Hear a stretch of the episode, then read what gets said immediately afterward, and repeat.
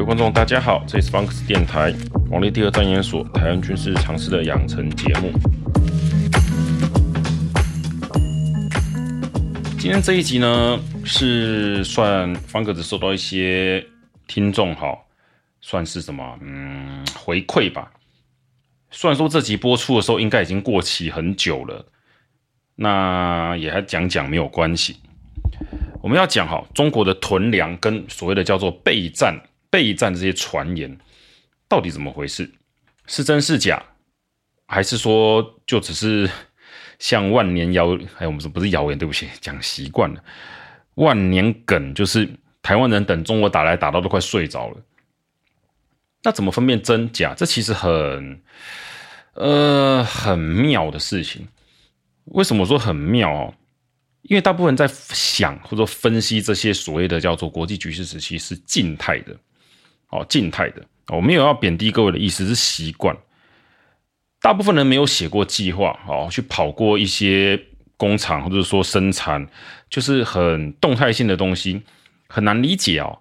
大部分的事情其实不是说，不是一就是二，投票选择。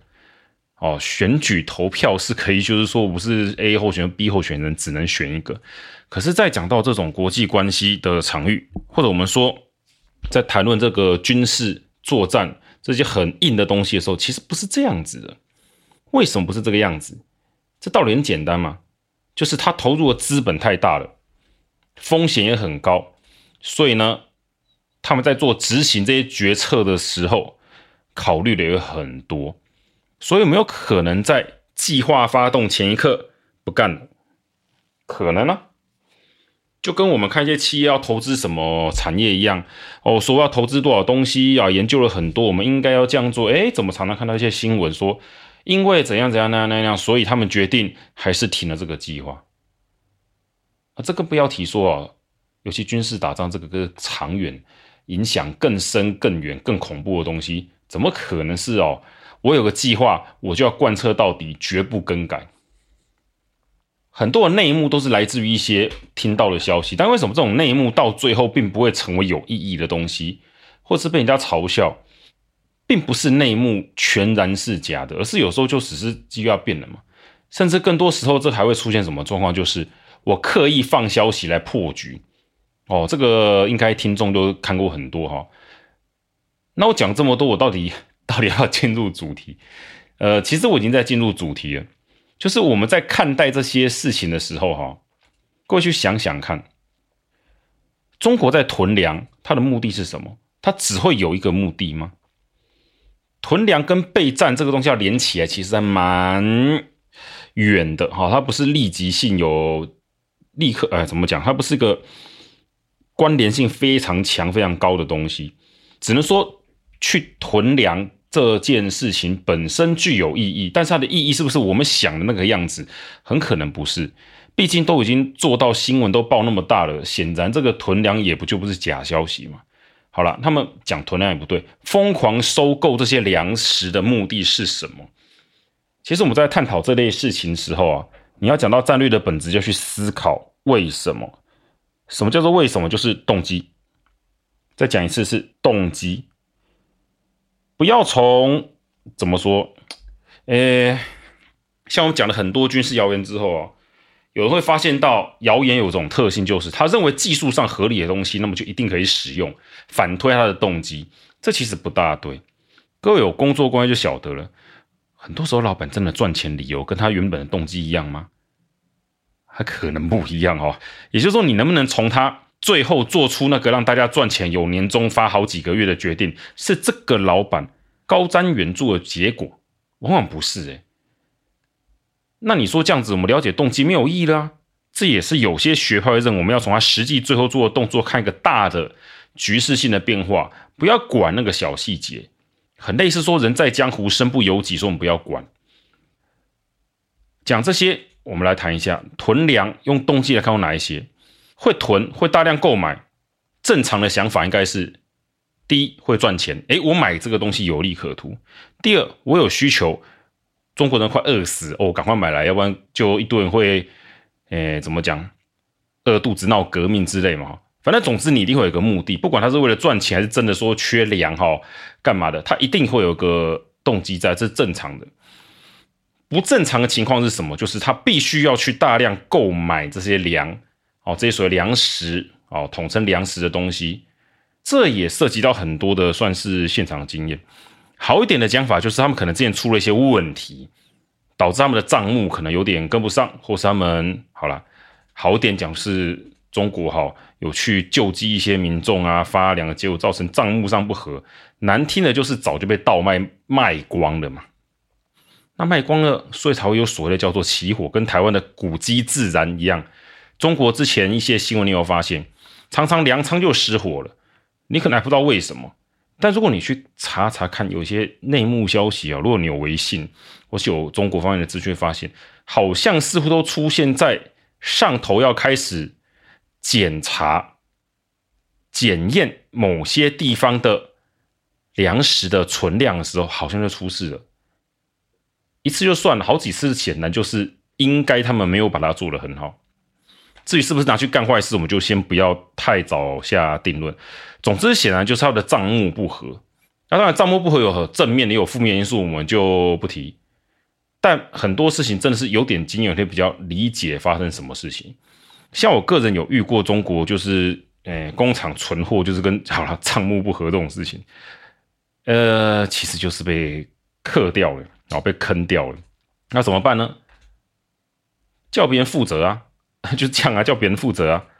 最多就是说叫供应商，我不管你给我负责，我们少我们短少这个东西，就是你要负责，不然我下次不要买你的。通常很多人都买单呐、因为哈、哦，我每个月生意做你几百万啊，这笔账五十万，嗯嗯，好了好了，就我们先吞了就好，就这样吧。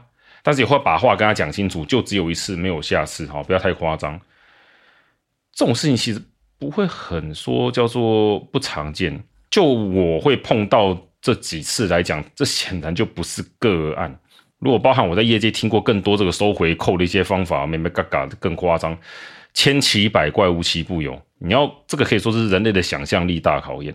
总之，他们去囤粮，不管他们是大量购买还是真的要去囤积，我们要想的是这个思路，因为有些人在台湾。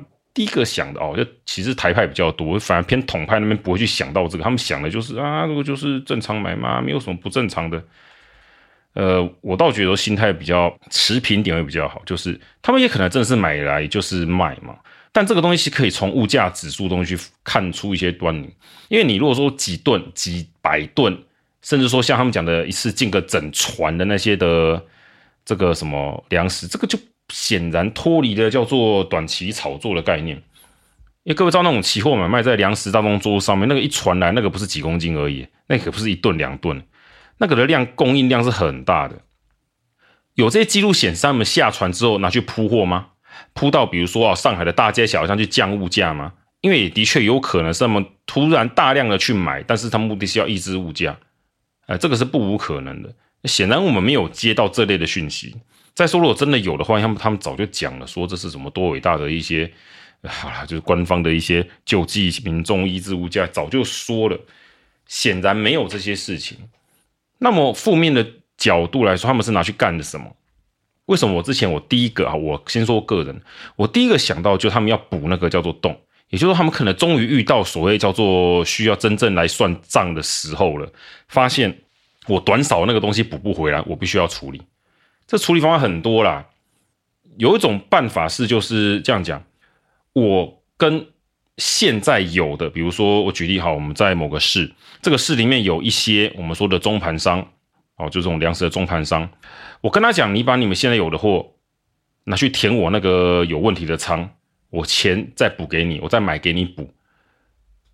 那你当然要付出更高的代价，不管你是文攻武吓，还是真的乖乖付账付两倍，希望这家厂商配合。我们先不管这个叫做过程的结果，总之就是配合了。那么这家公司也不是白痴啊，你要怎么让他愿意买这个单，帮你调这个账？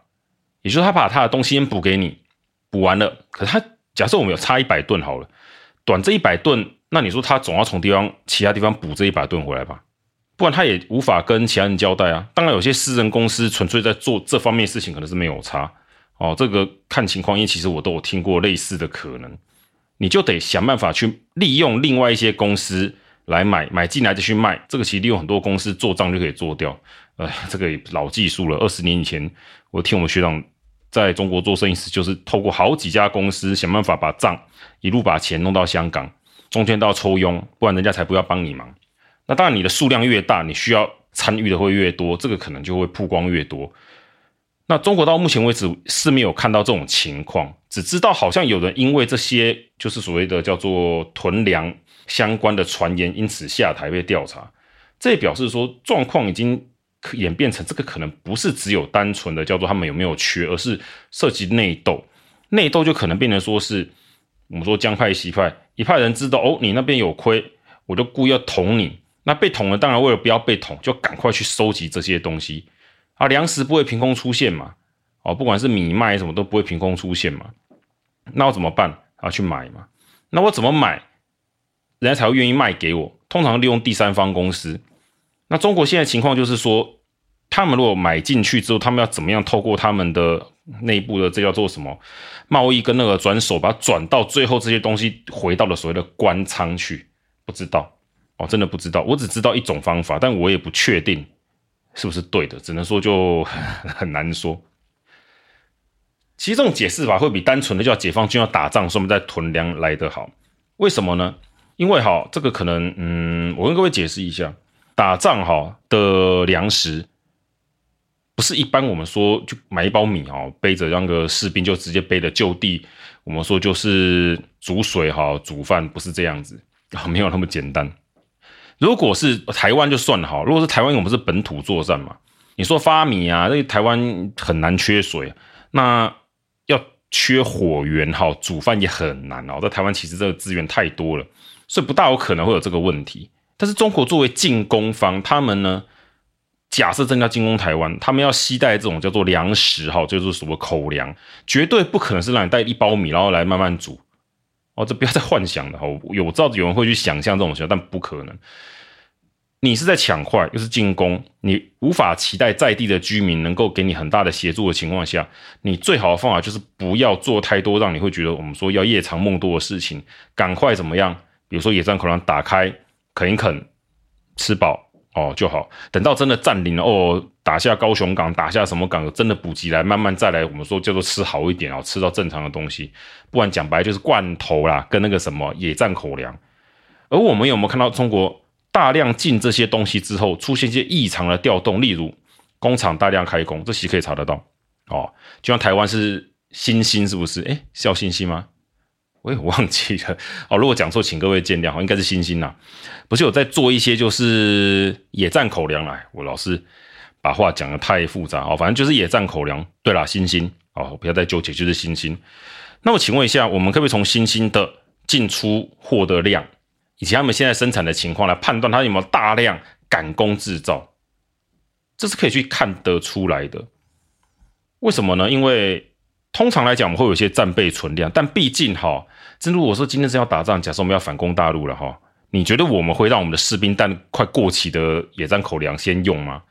其实快过期大家也知道，就是通常不会啊。那个以前我们当兵的时候，快过期的都是啊，快过期，那我们就找时间把它吃吃掉，反正不是拿去报废嘛，哈，消掉就是处理掉啊。当然有去卖嘛，我们还有送过小蜜蜂，反正用不到，不管了，反正就是。如果是我们要进攻，我们会做这种事情，把快过期的、快到期的拿去优先用掉。其实不会，这对士气是很伤的，真的很伤。你去想，你就要打仗的人，我今天要进攻台湾的，结果拿到野战口粮打开看，剩下三天就要过期，你会不会直接把三字经骂下去？这开什么玩笑？你当然会期待你拿到都是最新的嘛。武器呢就不用讲了，吃的当然也是。哦，所以各位不要想象说他们会。哎，我要打仗怎么开始做？这是不合理哦，并不会，这其实蛮合理的。除非中国一直保有着不停的在更新野战口粮，哦，这个时候更新频率很高呀，两个月换一次，三个月换一次。如果没有这样子的话，其实认为中国在做叫做野战口粮这个战斗食这种东西的时候，哈，能做到他们每个礼拜都换新，其实不可能。哦，台湾也没有这样做嘛，好，大家想想就知道。没有这个传言，也没有罐头工厂大量开工，因为罐头还是有另外一个可能性，例如他们打算真的想要进攻台湾，花个半年，诶，他们就会有些兵站，就补给站设立在某些地方，啊，这些地方的食物很难就地补给，因为你要登陆台湾哈，假设来个十万大军，十万人突然在某个点出现，其实这全世界都知道这里有鬼。所以通常来讲，你要隐瞒啊，怎么讲就是瞒瞒过大家耳目，你可能要把这些单位移到一些距离上来讲，他要靠到比如说港口上船，哦，距离还差不多的地方，一天半就可以到的地方驻扎在那边，然后利用某些调动演习的名义去操作。而这些地方呢，因为你突然多了好几百人、好几千人，其实他很难就地的去征集当地的粮食。大部分的情况下，就是你除了当地买，你可能还很多罐头食物哦。因为那个中国很大哦，它不是台湾那个道路运输好的不行，尤其他们沿海地区有一些那个我们想象中应该会设定为来打台湾的那个广东啊，还有浙江沿岸有些地点其实不是很优了哈。这样讲，这边讲很优不优，不是在讲它。呃，叫地点不好使，他其实如果在那边驻扎数千数万大军，其实以那些地点来讲，不是很好的地点哦。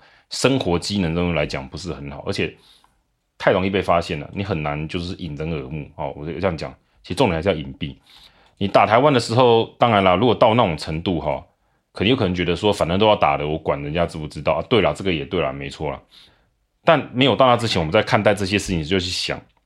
他们真的要做到说要打台湾的准备的时候，那些粮食这些东西是不是单纯我现在进口了一百吨米，我就一定会拿去全部给解放军？因为到解放军能用的这个叫做野战口粮这个阶段，其实要用的东西其实跟我们想的可能有一点点的大一样。我想讲的是啊，我们在想解放军会不会是来备战的时候，就去想，如果是我们要做这种备战的话，我们应该会怎么做？哦，这种事情是对双方来讲都是一样的，没有会。有不一样的地方，换句话说，不用对所谓的叫囤粮这些事情有时候太嗯 over 的想法，理由就在这里。因为其实很多年来我看过很多次，我以前也托人去查查看这个什么工厂的一些异动干嘛，后来发现啊就没有啊，就是说我其实有去查过这些事情，我不是没有去做哦。不过以前比较年轻气盛，会托人家去问啊，去查查看，后来发现嗯，其实事情跟我想的不一样啦，就是人家不是笨蛋。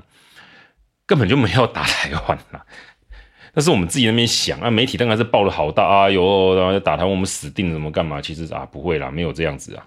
我接下来跟各位讲的就是哦，那么怎么样才是所谓的备战？其实我觉得各位可以参考最近，嗯，不过这集播出应该早就结束了，所以我也不知道到底会怎么样。就是乌克兰跟俄罗斯的状况。其实很多人在探讨这些事情，都欠缺严重欠缺动机。这件事情就是，俄国为什么去打乌克兰？为什么嘛？你要整个理由嘛？征服吗？还是只是打爽的？不要以为没有打爽这种事，真的有可能是单纯为了国威和面子去打仗的。但无论如何，你就讨论俄罗斯的动机，你应该说你不能不讨论，就很单纯的认为说他们就一定是为了什么什么目的去打了，这其实是不对的哦。打仗是非常花钱哦，战争很烧钱，没有人会闲闲没事干就一直那边烧给大家看，就只因为爽而已。你一定会有一些目的跟一些动机在，就好像说中国打台湾，最直接就是获得叫做像很多人讲的哈，潜艇就获得直接直通太平洋的那个大门就打开了。那么以乌克兰跟俄罗斯来讲，嗯，我再强调一次，这集播出的时候可能已经过期很久了，就是根本发现很少人在探讨动机。在这种国际关系哈，这种叫战略上面来讲，其实有一件事一定要谈，就是俄国哈，他们做那么多的动作，他们到底想要干什么？其实这个也没有那么复杂。就第一个，你是要全面吞并乌克兰吗？还是退而求其次，我就打掉一半，比如说就乌东全部占领，变成俄国的一部分？这也不是没有过哈，在那个格鲁吉亚哦，俄国对格鲁吉亚战争中就做过了嘛。最后那个叫南奥塞梯，最后也是嗯，前两年好像全民公投说要回归俄罗斯。好，不管了，我就是跟各位讲一下，也不是不可能嘛。那有没有可能就是干嘛？自治区或是独立国？我让乌东变成一个独立国家，或是我们妥协来建立一个叫做自治区的东西？嗯，很难讲啊。我没有说一定会，有一定不会嘛。在这么多的讨论当中，各位常常发现，很多人只探讨他们的武器怎么使用，以及他们现在的战机怎么跑、武装多少之类的。我有看过一个还不错的哈，那个网站有分析到，他们就是俄军其实有建立真正的战时体制哦，就是他们真的有做到，我就是想要打仗，不是讲讲而已的程度。那另外一个就是他有探讨到一个几乎没有人提，真的在去年，呃，我再讲一次，就是最近，但是这播出时间很久，就是没有什么人提到，就是所谓的地理状况，也就是乌克兰东部哈那边的地质情况适不适合作战，没什么人提，提的也很少，要么就是稍微提一提，但实际上就是所谓的在地的一些地理状况的细节也不知道嘛，哦，其实我也不知道，但就是没有人去提，都在很表面的东西上来讲。那国关的就更好笑，就只是想说他拿到乌东会有什么啊，获得工业区啊，或者怎么样干嘛？这其实也很妙，因为 实际上乌东这个地方很多年以来就跟俄国人没两样，所以我要想的是动机，俄军他们到底哈，就是普丁他们俄罗斯到底想要干嘛？他们处理这么多乌克兰事情之后，他们到底想要什么，获得什么？如果我们没有从动机去理解他，我们就会看不懂他要干什么。那为什么都会看不出来？是因为。今天换作是我，我要替俄国去铺陈这个。举例，我想要让乌东变成自治区，乌克兰承认乌东就是个独立自主自治区。讲白了，就跟独立国家没两样。但是外交权哈，外交好，在外交好，甚至还有一些部分的收税上面，还是承认属于乌克兰政府。其实乌克兰也不是不能接受这种条件，因为乌东实际上就是丢了哦，其实实际上就丢了。那我们来看一下，就是。俄国如果要达到这个东西，制造这个类似自治区，其实这种缓冲地带哈，他会只准备刚刚好达到目的的军队。例如说，我我觉得帮助他们施压乌克兰到这个程度就够了，绝对不会。如果我有那个足够的实力，我能摆十万大军，为什么只摆一万大军？我摆出十万吓你啊，你就会知道我是玩真的。而且万一真的发生什么事情，我们也好应对。打下去了，我。就算打到那个乌克兰首都基辅那边好了，兵临城下要你签城下之盟，绝对比我先跟你谈判来得好啊。换句话说，就俄国的角度来讲，他们的选择性很多啊，没有说一定非得要怎样做不可。但他们的动机是要吞并乌克兰吗？显然不是。因为如果要吞并乌克兰的话，哈，他们现在的做法就不会只在一直强调乌东啊，乌东是所谓。俄语区是俄国、俄罗斯斯拉夫人，跟美国乌克兰不一样，他就不会这样讲，因为这个也要师出有名嘛。所以实际上而言，就是俄罗斯有没有想要恢复第二的那个的权威跟传统，的确是有一些。但就阶段性的任务上，他们有没有想过说，我现在就要吞掉乌克兰，并没有。为什么没有？其实参考一下车臣战争就知道了。这个普京很清楚啊，他们虽然哦，确实达到了叫做。平定车臣的计划，但他们的损耗跟事后处理花的时间很久，更不要提乌克兰这个是临近，算靠近西方哦，看欧那个靠近西欧的，比较相相对靠近欧洲国家的哈，处理起来更麻烦，你很多手段都不能用。那与其如此，还不如干脆怎么样，就先拿掉乌东跟克里米亚半岛就好，其他的再讲哦，其他的再讲，这样是比较好的选择啊。但我不知道为什么很多人都嗯坚持说，好像一定要就是。诶、欸，他们就是想要吞并乌克兰啊，什么哦？这种判断其实是有相当的问题的。我当然不能说他错了，只是说这是有些嗯欠考虑的地方。好了，如果扣掉这些东西不管啊，我们再回过头来看一下，就是说，如果没有我们刚刚讲那些因素，那还有什么可能？就是所谓看得出像比如说中国想要备战啊这种情况。我个人的想法是，就是不要太在意他们是不是真的在备战这件事情，因为中国什么时候没有在备战？但是中国的作战计划，我老实跟各位讲，他们从来就没有单独想过是要面对台湾而已。他们的作战计划都是预想到美国、日本就一定会介入，甚至连南海国家都会来趁机，那叫介入分杯羹的。我人家不是笨蛋。再讲一次，人家不是笨蛋，不要把人家想的好像他们只是呆呆只看了台湾，或者把他想的太厉害。他们已经做好所有的资讯战，让台湾人民哦，我们说已经分裂两边啊，准备就是互相的，不会啦，没那么厉害。他们其实非常害怕，为什么非常害怕？因为他们很清楚，在正常情况下，他们就算要拟定好再漂亮的攻打台湾的计划，只要美军介入，一样是全部没有，完蛋，白搭，虾米拢无。哦，再讲一次，他们不是笨蛋。但是我们台湾能不能因此就说，哎、欸，赢定了，爽，绝对不会有问题？当然不行啊！你今天如果是美国，看到台湾一种鸟样，就要人家救，就算他帮你帮完了，他保证事后开的条件也是超级无敌高，高到可能没有人可以接受。我这跟各位讲很清楚，不要以为哈，我们全部靠人家是不用付出代价的哦，没有这种事。所以讲这么多，就是怎么样看待这种叫做备战，而且人家是不是在打仗的信号？就是其实不要太刻意在乎是某种特定的信号出现，就是要打仗了。媒体喜欢啊，那个写论文、写报告哈，很爱讲这个，就是转泪点之类的。但其实实际状况哈，在在战略的推演上，往往不见得是这样哈。我怎么说不见得就是这样？就是说，大部分的情况是。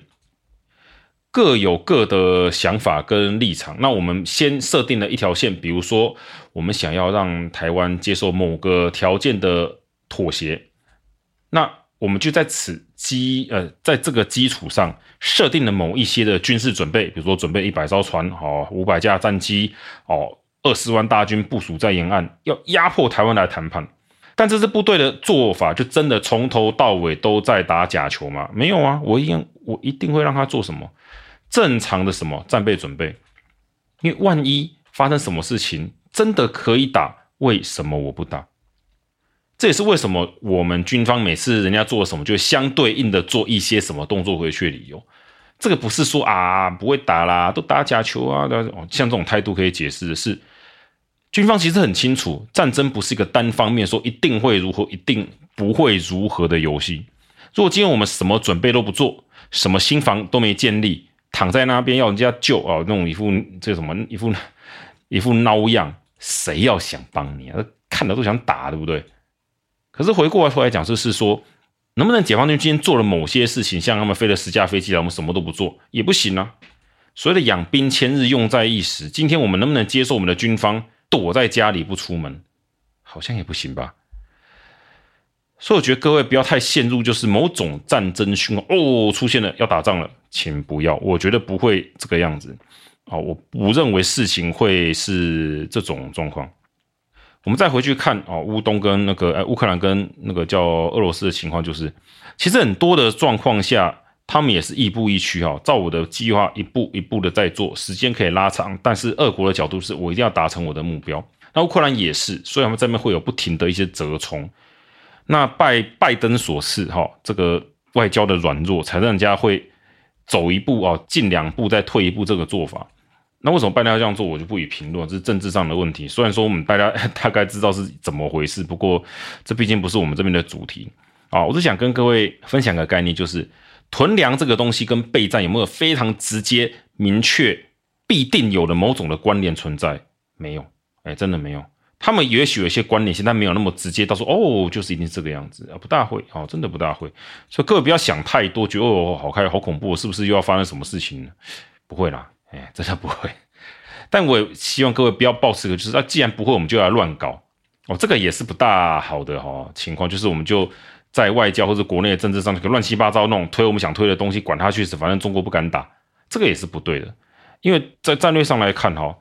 一进一退，这个东西是常态，没有说一定非得说就是谁进了谁就要退啊，我进了你就得乖乖给我往后，没有这种事情哦，真的没有这种事情。但是我们只知道厚植国力，就是把实力拉上去，我们就到时候会有较多的自由跟选择性，这所谓的叫战略自由度哦，这东西讲很久了，战略自由是非常重要的概念，不要再想说有或没有，因为一旦你陷入到有或没有的思维，你就很可能会怎么做？你就很可能会认为什么事都是啊，这个事一定是有啊，那一定是没有，所以我要做或者不做，我都确定好了。哦，拜托不要这样，这其实非常的危险。当然，政治人物他们有他们的一些做法，要我们说叫做吹动民意哈，让大家有那个战斗意志是一回事。但我们自己心里要记得，有些事情是可以做不能说，而有些事情是可以说但不能做。不要把什么东西讲到好像是一个具体威胁，百分百必定会发生哈，没有这样哈，不需要如此。所以你看，我今天讲一堆东西，好像都在讲包有的没有了嘛。其实我是想跟各位讲这些东西，其实我之前大概有提过，就是嗯，没有那么严重啦。我也不是要大家不要那么去完全不当一回事，只是它真的没有大家想的那么的直接跟有关联。想想，思考一下，觉得判断一下这东西对我们有没有益处是很好的，但不用太过度紧张，因为哈，现代战争不是只看一个东西，不是只有粮食，还有弹药哦，还有它的一些部署、训练也要算在内，太多了。他什么都不做，就只光靠这粮食够不够就来判断能不能打仗，这个我倒希望中国的解放军蠢到只用这个指标，那对我们来讲是大大的好。好，谢谢大家，今天就到这边，这是王立的战研所。